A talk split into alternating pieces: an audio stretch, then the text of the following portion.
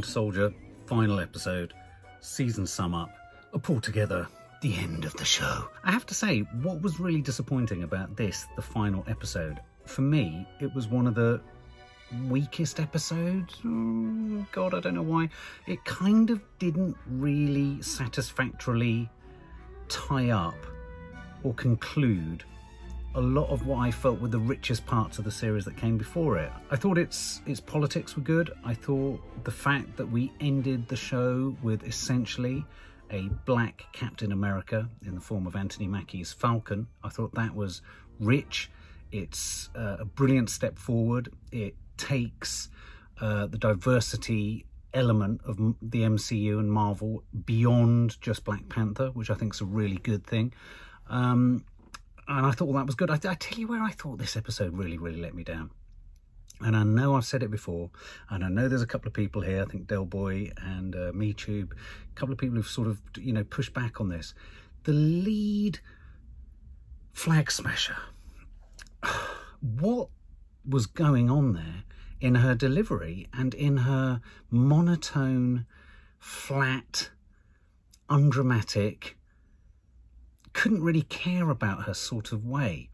The, the much more, in, I mean, the Flag Smashers, uh, I've seen somewhere online, there's, there's been posited this suggestion that perhaps this series was more fixated on a sort of bioweaponry viral leak, and that because of coronavirus, uh, Marvel had to kind of retrofit and adjust the storyline, right down to, you know, doing re recording clips of audio uh, and, and changing the narrative a touch that still doesn't explain to me why and how in the directing of this show when you've got such rich layered you know emotive characters you then have this one character who we're supposed to really believe this sort of parallel connection between the lead flag smasher, sorry, I've lost her name, and Anthony Mackie, the Falcon. You know, there's a sort of tussle, there's a yin and a yang, a sort of an identification, a sort of empathetic sense of injustice in both of them that they should have connected on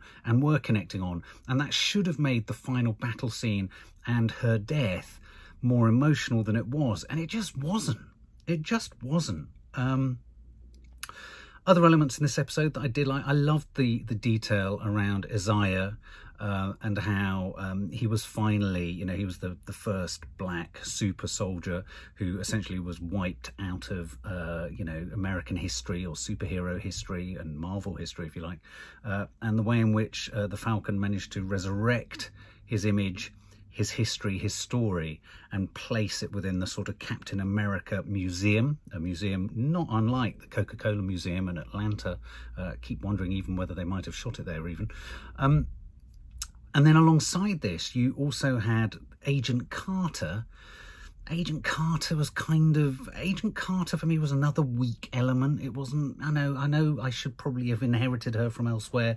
I just didn't care. And the fact that this episode ends on her walking out of the highest seat of power, essentially, clearly with a malevolent desire to kind of share secrets with the rest of the world, or with with with you know with evil evil people somewhere else.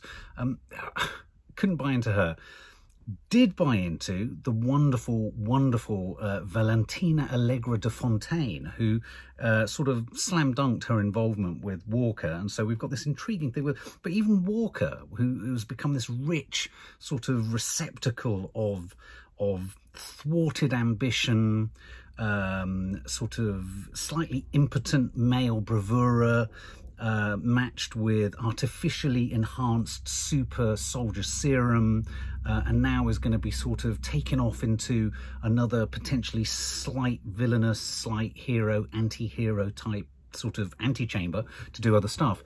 He sort of faded to the back in this and was left to sort of just look on. There was a really wondrous moment, which should have been wondrous, where the Falcon delivered his incredibly empowered uh, speech in the street to what effectively was like the United Nations in this, um, the GRC. Um, and whilst I agreed with everything he was saying, and the point of it was really strong, and it was a pivotal moment, it's the only time I felt it all veered on eggy, especially as we kind of cut to people looking and people looking all that kind of stuff. And it was supposed to be, you know, sort of, you know, let's all gather around this moment, this key, key moment for a sort of inspirational push and, you know, it, ah, something about it, I don't know, what did you think? Something about it kind of fell flat. I then really liked the fact, I did like the fact that the Winter Soldier, I thought the Winter Soldier has sort of quietly got richer across the across the series.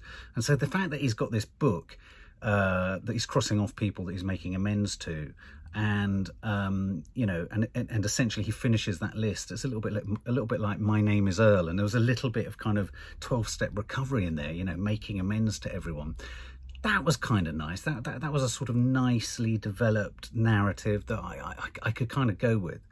But um, I have to confess, whilst I also was really signed up to the idea that by the end of this episode, we've got a black Captain America in the form of the Falcon, and they changed the title at the very end there, which is really nice, rather than uh, the Falcon and the Winter Soldier, it's Captain America and the Winter Soldier. And whilst we also now hear that a Captain America 4 movie is in the works, is in the pipeline, really exciting too, this episode for me didn't really successfully amplify or bring to a conclusion all those brilliant other little bits and strands elsewhere in the show. And I have to confess, I just keep wondering whether it was all around the flag smashers. I just, I just, I just couldn't help but feel that the flag smashers were a bit superfluous. They, they kind of seemed vital, and then they weren't vital, and then it was a bit, a, a lot of punch ups and a lot of kind of fights and a lot of. There, there, seemed to be a lot of potential in them, and then it just seemed to be neutered, and then it was, it was doubly neutered by her impossibly thin. It was a thin British voice, a reedy, thin British voice, in the midst of all this American sort of bravura and what have you. And so I thought this, I just thought this final episode was a bit was a bit of a disappointment, if I'm honest. That's my theory on it. What, what's your take on it? Did you enjoy it? Did you feel that this this episode was was, you know, I think when I look back on the whole show, when I look back on the whole season, I think once again, I'm reminded that these things get become their richest when we really sort of delve deep into the characters and into the into the sort of vulnerabilities and weaknesses of strong characters. Um, I think it's politics. I think it's it's diversity politics. It's it's tackling of of the experience of Black Americans through the lens of the MCU has been really rich and really rewarding and really meaningful.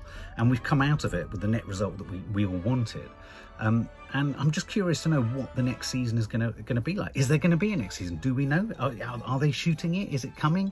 Um, is it going to be, I presume, Captain America and the Winter Soldier? Is that going to be separate to Captain America 4? Is Captain America 4 going to come before Captain America?